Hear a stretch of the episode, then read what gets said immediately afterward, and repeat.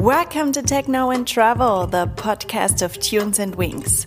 My name is Sabine Spetling, and today I take you on the journey of the Fyre Festival. I think this festival has shown some important learnings for the electronic music scene, and within this podcast, I will dive deeper a bit into this topic. So enjoy!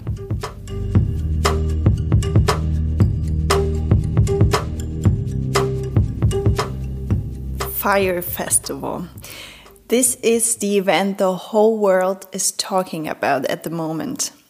Um, but did you know that acts like Rampue, Bedouin, Jan Blomqvist, Nicone, Clapton, Lee Burridge, Blond:ish, and Ten Tensnake were booked for this festival and on the lineup? Well, the festival also partnered with Zero. You may know the name from New York City. They are having regular events and are a booking agency.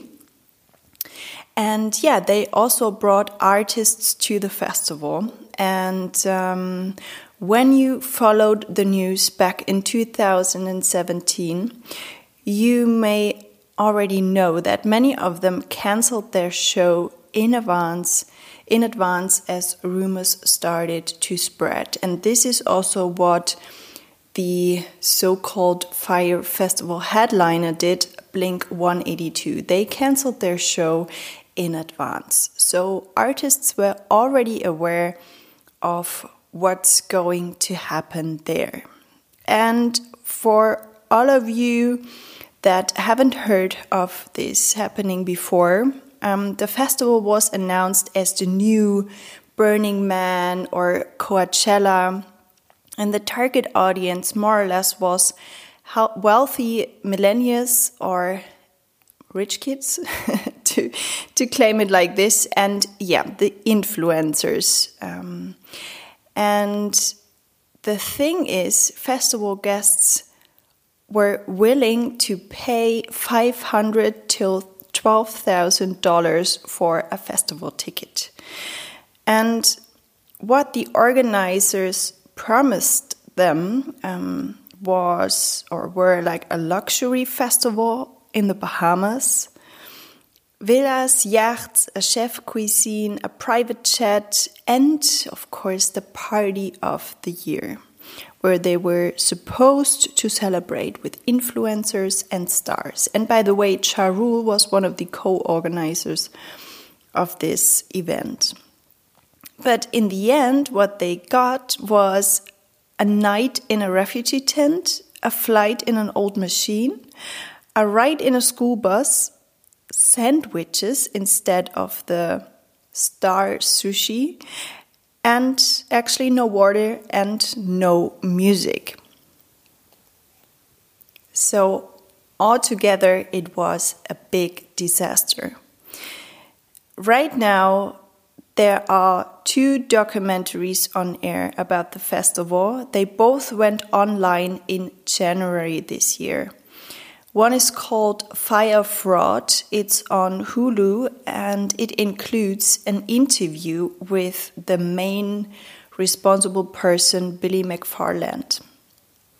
Then there's another documentary. It's called Fyre, the greatest party that never took place. And this one is available on Netflix. It's yeah, actually showing interviews with the people involved in the organization of the festival. And it also shows footage of the preparations of the event. Yes, um, so since the release of the two documentaries, um, news really got crazy about this festival fraud. And yes, it raises several subtopics. Um, one of them is the main organizer, Billy McFarland, went to jail for six years and ordered for forfeit for $26 million. And another topic that I want to point out um, in particular is currently really um, a lot discussed in the media, and it's the digital fake generation. This is at least how I would claim it. Um, I'll tell you a bit more about it and my impression of this topic.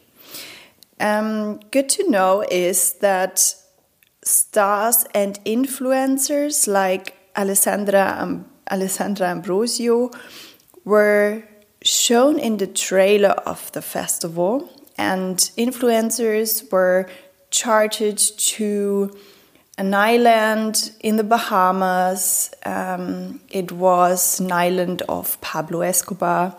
That's at least what they told people.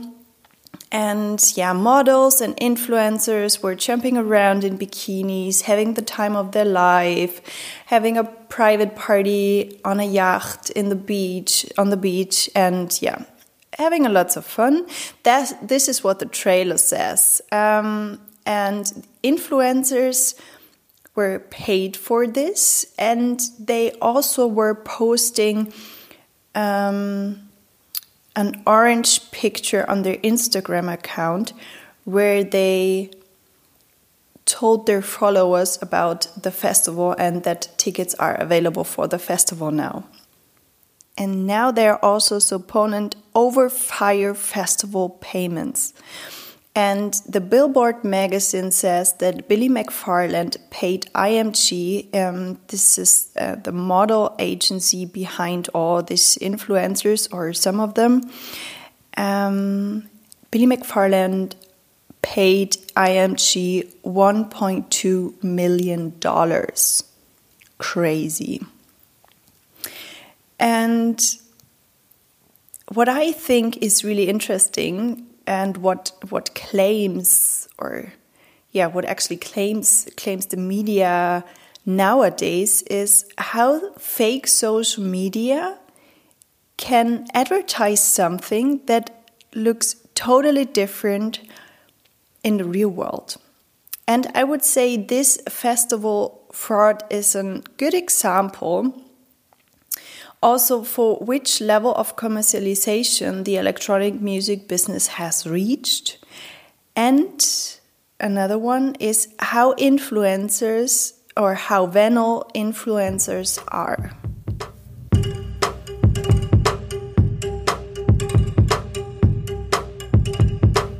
So the question in the end is which conclusions out of that festival fraud can you draw in general on the electronic music scene? I would love to discuss this topic with you on the in the closed community of Tunes and Wings on Facebook. It's called Tunes and Wings Community and dive deeper into that topic together with you. What are your thoughts about it? What is your opinion about digitalization and commercialization of the electronic music world? I'm looking forward to your feedback, to your opinion there. Thank you so much for listening. Rock and roll and stay tuned.